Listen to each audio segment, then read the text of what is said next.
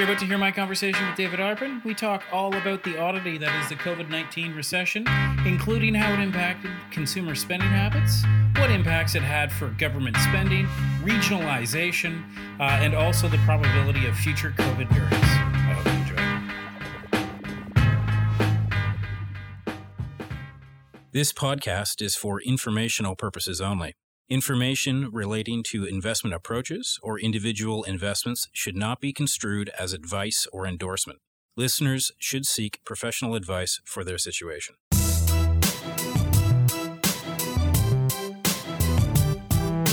Welcome to the Mackenzie Investments Podcast. My name is Matthew Schnurr, and I'm delighted to have David Arpin back on the podcast. David, thanks for coming back. Absolutely. Thanks, man.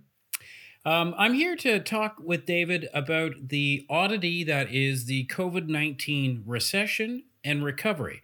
Um, certainly, every recession has a, a different uh, feel to it, a different cause, but COVID really seems like it's been uh, differentiated in several different areas. And I'm here to talk to David about that. And maybe I thought we'd start on consumer spending habits.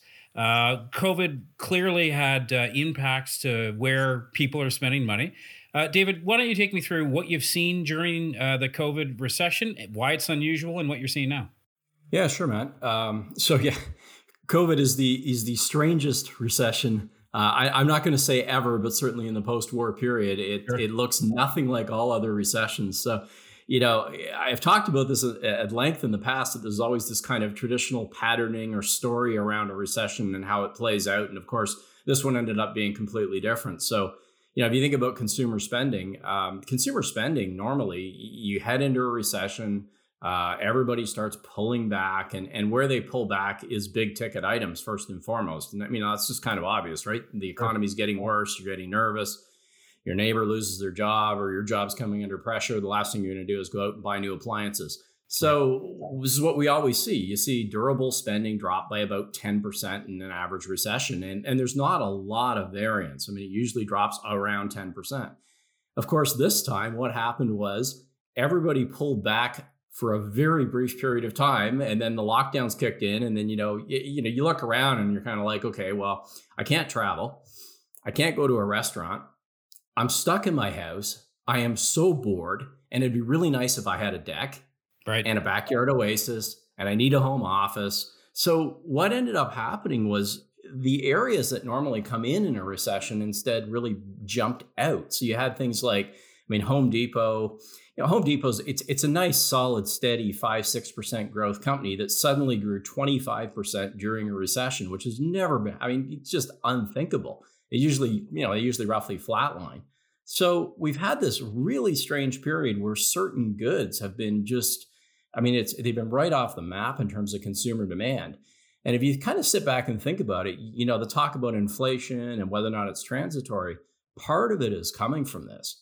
So if you're a supplier to Home Depot, you're planning, you know, you're in 2019, you're expecting your sales to go up 5% a year, and suddenly Home Depot's on the phone and they're saying, you know, your category, we can't keep it in. You remember at the beginning with things like like power tools. Yeah. They, they didn't have any in the stores and they were just gone. Uh, they literally couldn't get supply. And that's kind of what happened. And we're still seeing that. You're still seeing areas like automotive, huge shortages. Um, you know, used car sales are up some amazing amount. I think more than I've ever seen before over a really brief period. So it's it's really been kind of pressured uh, in certain areas, and and I think our suspicion is, and you're just starting to see it now as economies reopen, we're going the other direction. Right. So you're starting to see people go back to restaurants. You're starting, I mean, if you look at open table data, they're wonderful. They give you data around the world in terms of the major economies and, and how many people are back in restaurants. In a lot of areas, we're kind of back to normal now. Uh, travel spending is going to start kicking up. And I think our suspicion is the big jump in durables is going to reverse.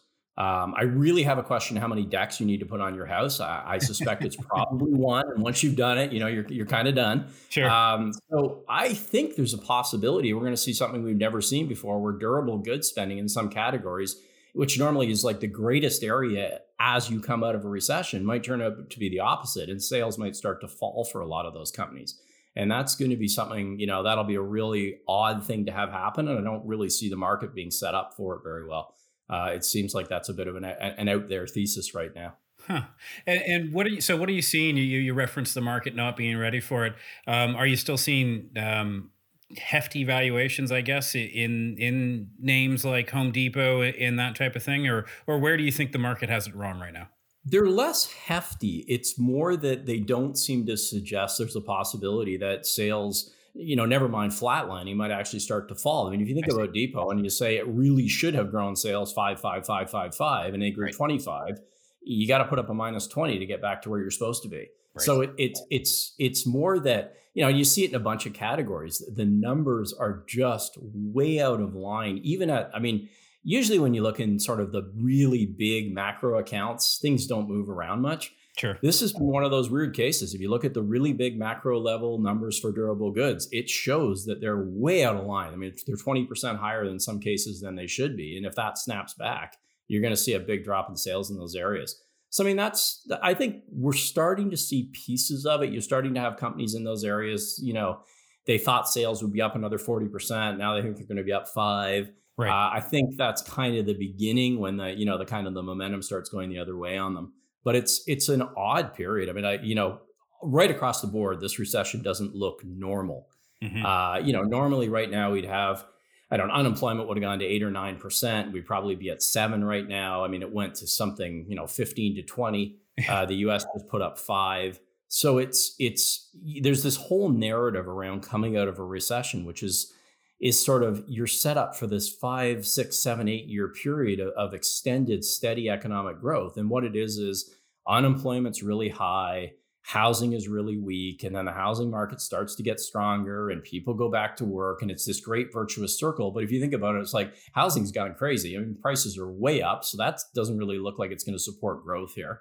The unemployment levels are already right back down to near end of cycle. Uh, right. the us is closing in on late cycle uh, we're hearing and you know you just open up your paper there's anecdotal stories about all kinds of problems getting people to work you know we're running out of people we don't have enough so this is all late cycle stuff so it kind of feels like we're not really set up for the usual five to eight year run here. It mm-hmm. might be a lot shorter.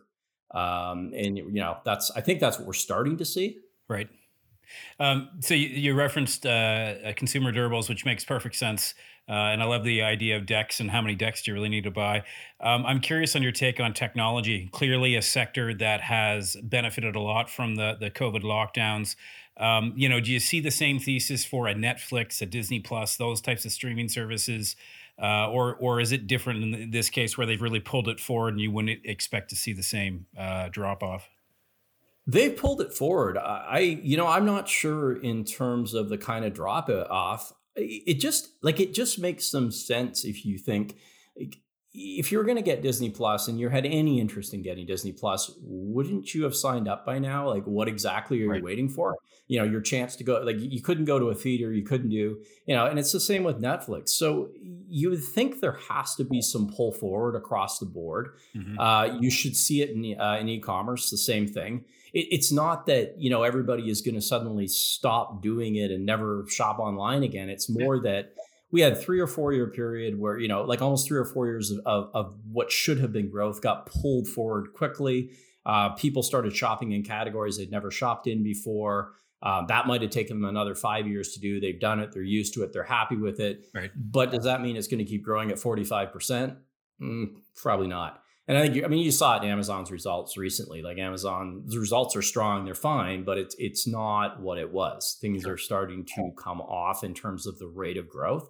In terms of technology in general, um, you know, it still strikes us that this should be a pretty good decade for technology, just because there's so much stuff going on.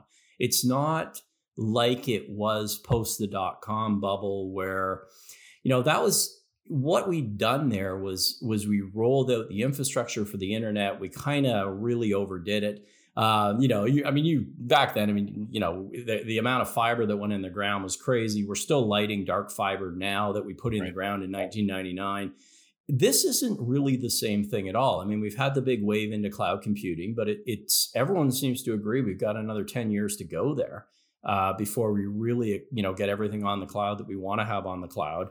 Mm-hmm. There's all kinds of other technologies that are rolling out now that are, you know, they're big, they're impactful. We're in the front end of them. A lot of the stuff in you know telecommunications the 5g rollouts artificial intelligence we're right at the front end so it's it doesn't feel the same way where we had this you know this huge run in and this bubble and then a, a subsequent collapse it, it's more that yeah the shift got pulled forward a bit it happened a little bit faster but it's still going here and that's i mean if you sit back and you go like what's going to drive the world over the next 5 10 15 20 years technology, healthcare, biotech. I mean, those have to be areas that are pushing things and making things better. It's it's it's not going to be areas that were you know that are 100 years old. It's not going to be retail. Um, it just yeah, I still think it makes a lot of sense. Right. Uh, well, maybe I'll take that and and talk about another uh, sort of oddity of of the COVID recession.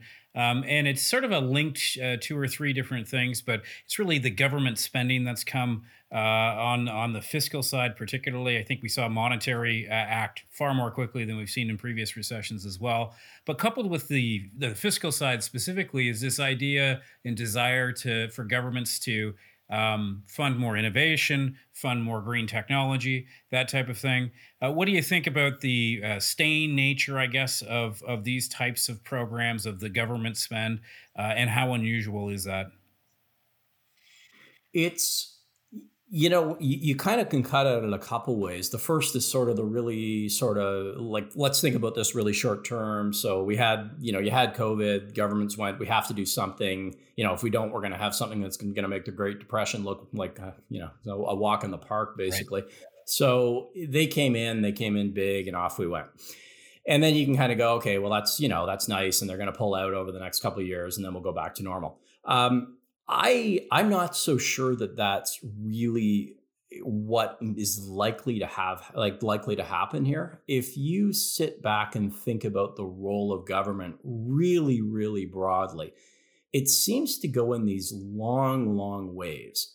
And i mean like really long waves where where we have more and more government coming in and and the need for more or the perceived need for more government control and, and more government ownership um, and then it kind of the tide turns and it goes the other way. And you know when I'm talking about long term, like if you go back, um, you know, to the to uh, you know 100 plus years ago, we had the Gilded Age, which was a period where governments were very very small. We didn't really have anything in the way of social programs. It was all very private sector oriented. And then something went really really wrong, and that thing was the Great Depression. And you know, the initial response was it'll just sort itself out, it'll fix itself. And then, you know, by 1932, it was pretty obvious that, that things were not getting better. Um, I mean, you know, when you look at the the actual data from that time period with, with the kind of you know the current hat on, it is shocking how bad it was. Yes. Uh, you know, one out of every three people out of work, a 50% decline in the economy. Like these numbers are just, they're unfathomable.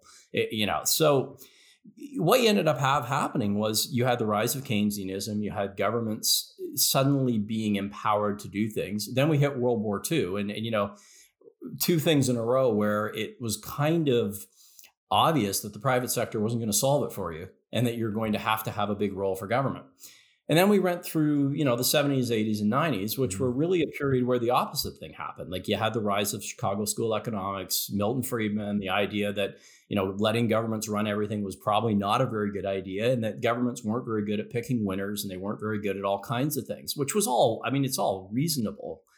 It's just that arguably it might have gone a little bit too far. And what we saw coming out of that was what's happened in the last 20 years. We had the rise of China, mm-hmm. which is heavily government directed.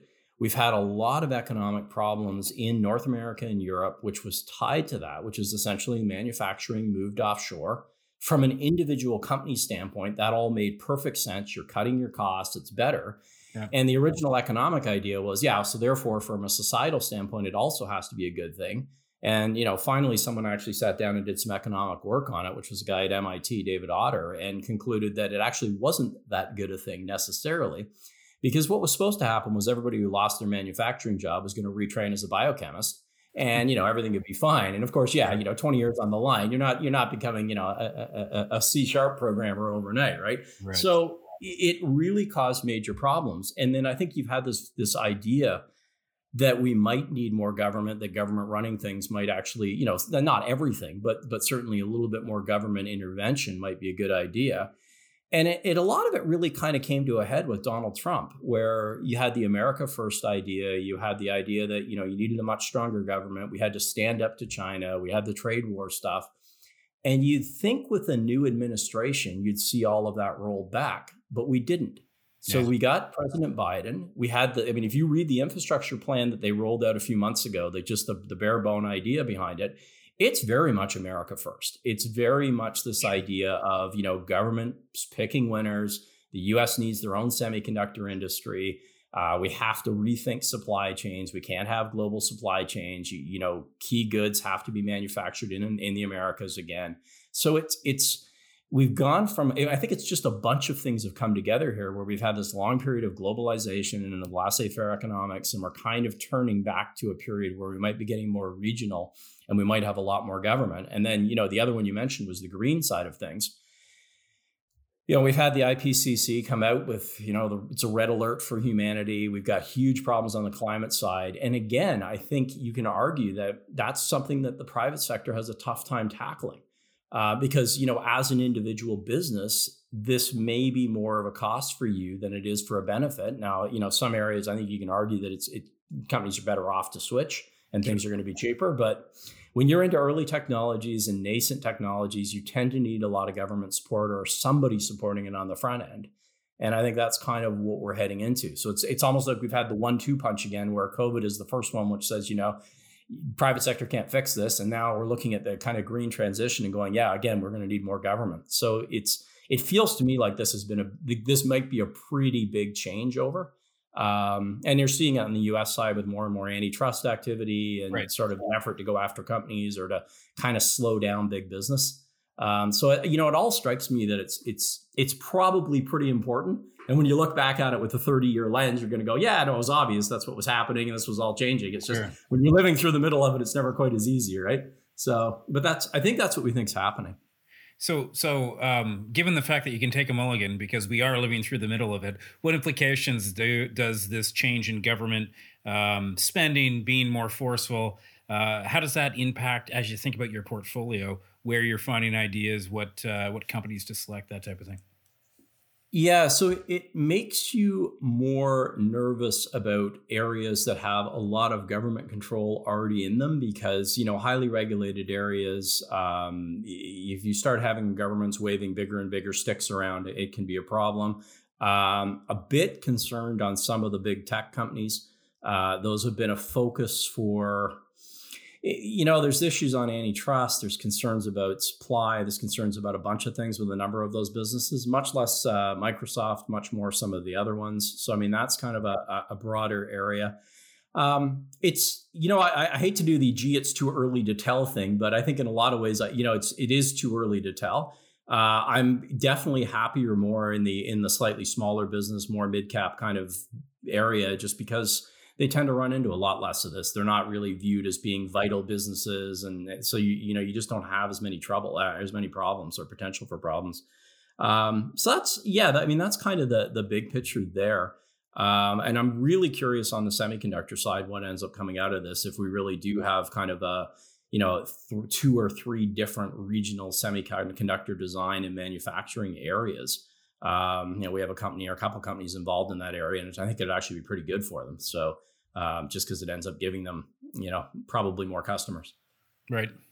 Um, well, maybe we'll extend on that thought, uh, and you touched on it earlier, which is this uh, concept of regionalization um, and uh, and the different uh, regions sort of being led by call it uh, competing uh, superpowers. Um, you know, what what do you see as far as what regions uh, are going to come to life. Uh, like I think uh, offhand, I can think of North America, China, uh, and Asia, or China-led Asia, U.S.-led North America, kind of a eurozone. What, how do you how do you view this, and what implications does it have for both big multinational firms, but also maybe some of the more mid-cap uh, regional players? Yeah, it's you know again you're into like this is it's kind of tough to put on your hat and go, gee, this is what's going to happen. But yeah, I mean it's exactly what you're saying, right? You have kind of this this European block, you have the Americas block, and then you have an Asian block. Uh, and obviously within each one you have separate countries that have separate agendas and separate interests. But Right. Some of the focuses are different, right? The, the European focus is much, seemingly much more on the environment. Uh, they have tended to lead there. You have the big push on things like hydrogen there that that you're you know maybe seeing less of elsewhere. Um, much more interest in regulating business, much more interest in regulating labor. Um, so it's it's it's got a different flavor to it than what we're used to in North America. I mean, Canada's somewhere in the middle, and then the U.S. has always been a little bit more uh, a little bit more free market, do what you want. Uh, you know, and look, there's pros and cons to that. We've seen it through the COVID period. Uh, you know, the Canadian experience, we had a tough time getting organized. And when we finally got our way around it, to it, we've done pretty well. And then the states has been a little choppier. So I mean, there's no there's no one solution that fits all problems, right? Right. Um, yeah, I mean, in the states, I think what I'm, you know, broader than just the U.S., we've had this period where corporate margins have gone up a fair amount. Um, and that is from a stock market standpoint it's wonderful when margins go up because that means earnings are going up which means stock markets also tend to go up. One thing you have to kind of wonder about is is are we starting to get to the point where we're going to see pressure put on companies by governments at a more regional level? I mean whether it's on the tax side where we're starting to hear noises uh, whether it's on the labor side where again you know you, you got some pushback whether or not it's just on the overall margin side where there's definitely concerns around just how profitable some of these companies have become.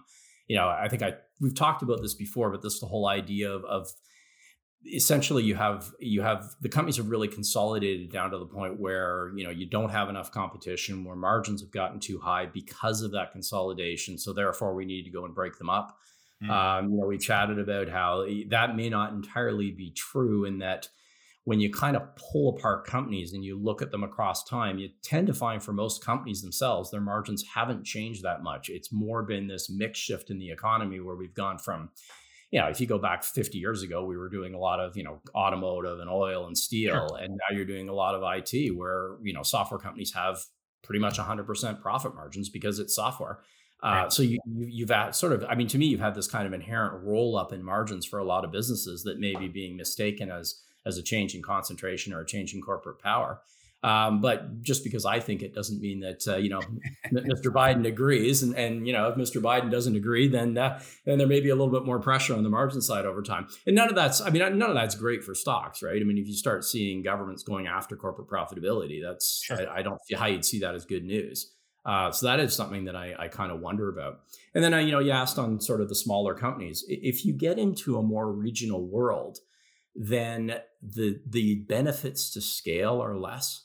Mm. So being a true global multinational just becomes less important, and you can get more regional champions, and that's certainly something that Asia, uh, China in particular, I think would love to push is is, is sort of Asia-wide champion businesses, um, right. less North American headquartered companies, uh, you know, and kind of trying to continue to move up the technology chain themselves rather than having to import technology.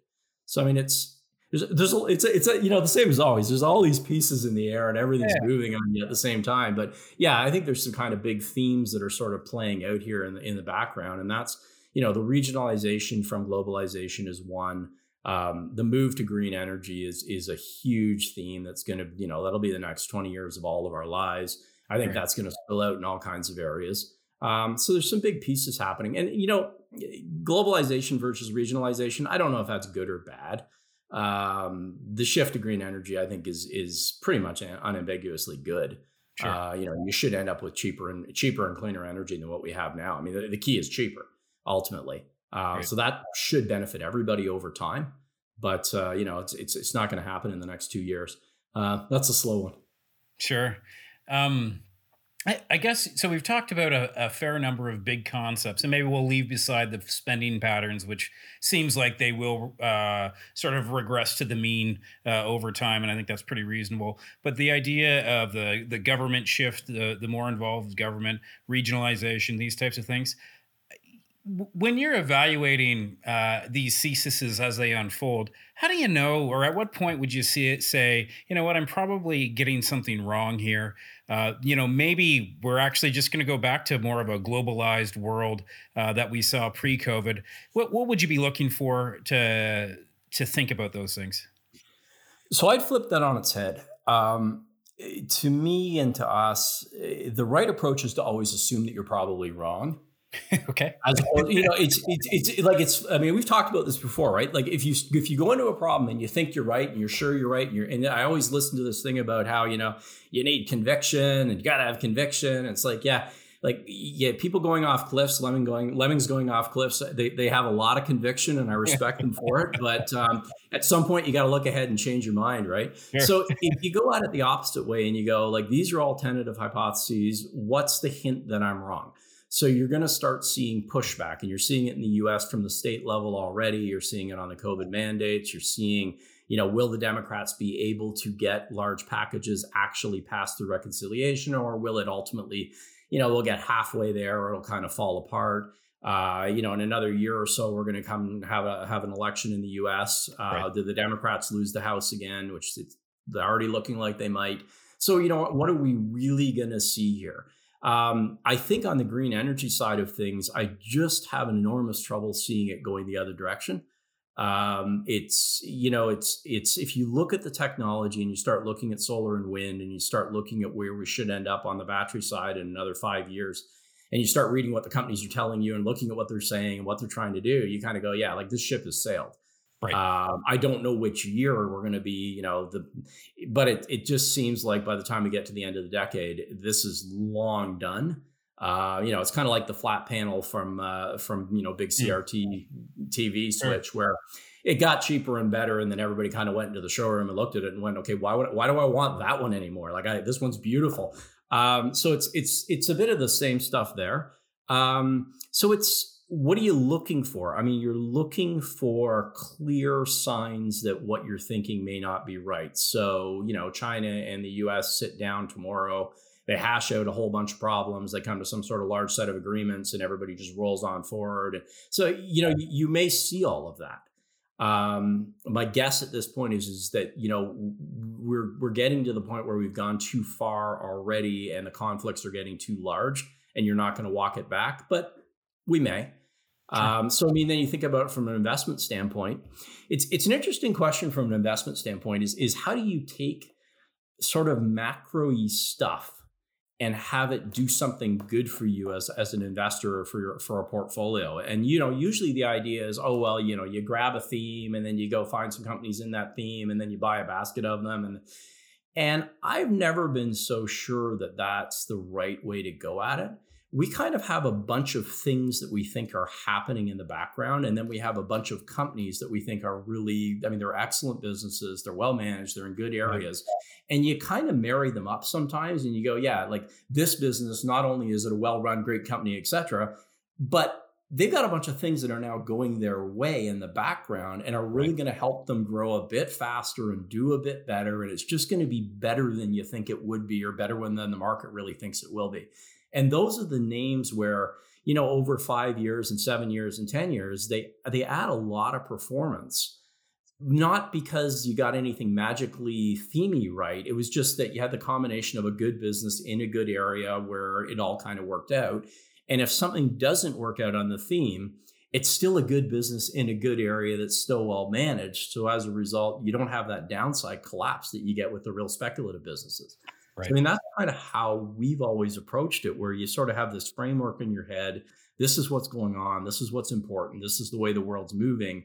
And then how do I kind of find businesses or make sure that I'm, I'm more aligned with that? I mean, you know, an easy example is a company that I've owned forever, which is uh, not not literally forever, but um, is Amphenol. Amphenol is this company that does interconnects. Um, interconnects are the little physical things that you need in a system to put electrical components together.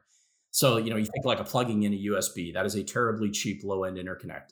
A high end interconnect would be something sitting in, in a plane or sitting in an EV. Okay. The world, very big picture, has been moving from mechanical to electrical for 25, 30, 40 years. And they have just been very steadily, very boringly, very consistently benefiting from it. Mm-hmm. And that is a very long playing theme that I've been watching now for decades. It hasn't changed. It's still going. They still grow faster than they should. Uh, you know, and the business just kind of rolls. And that's really, you know, it's a case where you've kind of like, is it, is it bottom up? Is it top down? What is it? Well, it's kind right. of both, but that's fine because it works. Uh, and that's what matters at the end of the day, right? So, I mean, that's those are the cases. I mean, we have another one uh, called Schneider Electric, which is uh, in France. Schneider, I would I would call it a reasonably well run uh, historical, you know, business where you'd look back at it and you go, like, this is a decent company. They're in decent areas. And they are very much a beneficiary of what's happening on the electrification side. They, you know, they're globally number one at low and medium voltage, which means as we get more and more electrical stuff rolling out over the next decade, they will be a net beneficiary. They will grow faster. They will do better than they did in the past. And you know, you're putting together again a, a decent, well-run company where the stuff that's going on in the background is definitely improved. You put it together and you get something that's just they just keep doing better than people think they will. And that's right. why. It's because they're going to do better than they did in the past. The business is improved because the areas they're in are, are just improving. So I mean, those are those are. I mean, that's kind of how you how you put it together. It's always that interesting challenge of you know, I think this is a neat idea, followed by, gee, are there any companies that actually do this? And are there any companies that do this that aren't you know nascent early stage? You know, like a lot of the stuff I look at on the biology side, it's fascinating, but the companies doing it are so early stage. Right. You know, you're, you're basically buying lottery tickets and rolling dices if you're doing that, and you know we won't invest like that. So it's it's really interesting and it's really neat, and I can talk about it all day. But at the end of the day, it doesn't really make it into the portfolio very much. So it's it's I mean that's just life, right?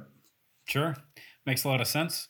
Um, one last uh, topic that I, I, wanted to bring up, and it seems appropriate with uh, the Delta variant um, going throughout uh, North America, the rest of the world. Um, fortunately, it appears that the Delta vari- variant um, is not terribly uh, impactful for those that are vaccinated, uh, as far as uh, hospitalizations and deaths, at least. Um, what are you paying attention to on the variant side? Are you worried about a, a variant that can uh, can actually um, I- impact uh, vaccinated people? Uh, what what are you what are you focused on on that? So what we're focused, yeah, I mean, what we're worried about is exactly that. It's it's a variant that is able to skip around uh, the vaccines. And if you think about how, I mean, what what is a variant? A variant is a virus that was copied wrong. So sure. when the virus replicates, it's slightly wrong. Um, and wrong may work better, wrong way may work the same, wrong may work worse. And what you're, you know, the ones you worry about are when it works better. Um, as you get more and more people vaccinated, variants that don't have any effect on vaccinated people aren't going to spread. So you almost start selecting for variants that can avoid the vaccines. And I think that's what you worry about is you get something that is, you know, Delta may be slightly better at avoiding vaccines, but it doesn't seem to be that material. You get some Zeta variant that that you know just walks right around the vaccine and off we go again. And at which point you're going to have to spend another four months retweaking the vaccines, figuring out, you know, what exactly what what's changed molecularly with the virus. How do we go in to try to stop that? How do we prime the immune system? And then we have to go through FDA approvals and global approvals, and then you have to revaccinate everybody. Um, and you know, we might be able to do that one more time, but I'm not sure you're going to be able to do that every five months for the next 20 years before people just get so sick and tired of it that they just give up. Um, so there's probably a limit. The positive side is if you think about, you know, you, you start out with this initial um, initial virus, and it as it replicates, it starts to. I mean, think of it as as as having a conscious attempt to switch. So it's going to try out different variations. A lot of the variations will be tried out fairly early on. So what we tend to see with viruses is as they float around for longer and longer and longer and longer, they've tried out most stuff and if you don't, and if you're really going to have something which walks around um, vaccines or is highly transmissible or is much more dangerous, you're likely to hit it earlier on. You're not likely to have it happen after five years or 10 years or 20 years. So, you know, if we're going to get it, we're probably going to get it sooner rather than later. And hopefully we don't. Um, I guess the only other thing I'd comment on broadly there is, and this is into the biology stuff, um, there's been huge progress in terms of um, how we characterize viruses, how we're able to create um, proteins to actually cap viruses and render them inactive. Um, how we're able to, you know, create antibodies and put them into people. It's it's really been in the last probably six to 12 months. There's been a lot of technological jumps. It's not the stuff we're seeing right now. It's not the Moderna. It's not the Pfizer. Um, what happened was um, there's this is going back a bit. Uh, there's this field called proteomics, which back in the late 1990s, early 2000s was going to be the great solution to all our problems, and we were going to figure out how to create human proteins, and then that was going to like most of the things that goes wrong in a human is caused by something wrong with proteins. Uh, right. Most might be an overstatement, but there are certainly a lot of things, and that's what's happening with viruses. Um, anyway, what we thought would happen would we be able to just go out and create proteins and then we'd solve a lot of problems. And what we discovered is we couldn't do it because we couldn't figure out how the proteins themselves worked. So okay. if you have a piece of DNA, we had absolutely no idea what proteins it would create. Uh, or if we knew what it would create, we didn't know what it would actually look like. We didn't know the physical structure. And we spent a long, long time trying to solve that problem and didn't get very far. Uh, and over the last four years, um, Google's AI DeepMind tackled it and pretty much solved it. Hmm. So we've gone from this world of, you know, we don't really know what DNA tells us to a world where if you give DeepMind a piece of DNA, it will read it and tell you what the protein it'll create will look like to a very high degree of accuracy. Wow. That means, from a medical standpoint, it looks like we're now at the point where we're going to be able to start to create customized proteins that are able to. I mean, if you think about a vaccine, or uh, sorry, a virus with a spike on it, you're able to create a protein that literally will just go cap that spike and that stops the spike from attaching to a cell which stops the virus from being able to transmit to mm. people so you know will this stuff actually genuinely work in people as opposed to you know working in the lab or working in a model uh, we'll see we're now in trials um, so we'll find that out i guess in the next probably six to 12 months it's there's going to be a lot of things coming on the biology side i mean the way i would think about it is if you put your kind of history hat on the early 1900s, we had all these massive breakthroughs in physics. Uh. I mean, truly massive breakthroughs. We discovered quantum mechanics, all the things that that you know laid the groundwork for semiconductors in the computer era, and I think that's happening in biology today. It's mm. the breakthroughs are that big, that foundational, that structural, that important. Um, and we're starting to see it perk up in all kinds of strange places. We've been chasing down this thing on the food supply side where you know you're, you're starting to create custom cells uh, and then you just get just google i mean it sounds you know i first read it and i was like yeah george jetson's that's great. Like we're going to make these custom meat cells sure. And then you start googling it and you're like man there's all these startups and companies doing this all over the place. And the question is can you get costs down? And the protein side again i mean if, if you take something like an egg white 90% water 10% protein we're now able to custom make the proteins and literally custom make egg whites in a lab and that's now trying to be scaled to truly massive size. So like there's a lot of stuff going on right now that's pretty interesting. What's going to work? Can we get the cost down? Is it going to be as big as it could be? Uh, we'll see over the next five to ten years. Um, but you know, it's it's it's funny because I always say this with equity equities, right? There's always so many neat things going on in the world and so many smart people figuring things out. This is why they go up over time because you find companies, you solve problems, you solve things that humans need you to solve. It's worth money, and off you go. And that's there's a lot of areas that I think we're really seeing that. It's I think this is going to be one of the most fascinating decades that we've had. Uh, so yeah, that's that's where we are. I'm looking forward to it. Well, let's uh, let's end it on that note. I can't think of a better, more optimistic note to, to end our conversation on. David, thank you so much for for taking the time to walk uh, through that really fascinating conversation. Really appreciate it. Yeah, absolutely. Thanks, Matt. The content of this podcast, including facts, views, opinions, and recommendations, is not to be used or construed as investment advice and is not an offer or an invitation to buy or sell any security. The content of this podcast should not be relied upon for any purposes, and Mackenzie Financial Corporation is not responsible for any reliance upon it. This podcast includes forward looking information that reflects our current expectations or forecasts of future events. Forward looking information is subject to risks, uncertainties, and assumptions that could cause actual results to differ materially from those expressed herein. Our views are subject to change based on market conditions. Commissions, trailing commissions, management fees, and expenses may be associated with mutual fund investments. Please read the fund facts and prospectus before investing. The indicated rates of returns are historical annual compounded total returns, including changes to unit values and reinvestment of all dividends or distributions, and does not take into account sales, redemptions, distribution, or optional charges or income taxes payable by any security holder that would have reduced returns.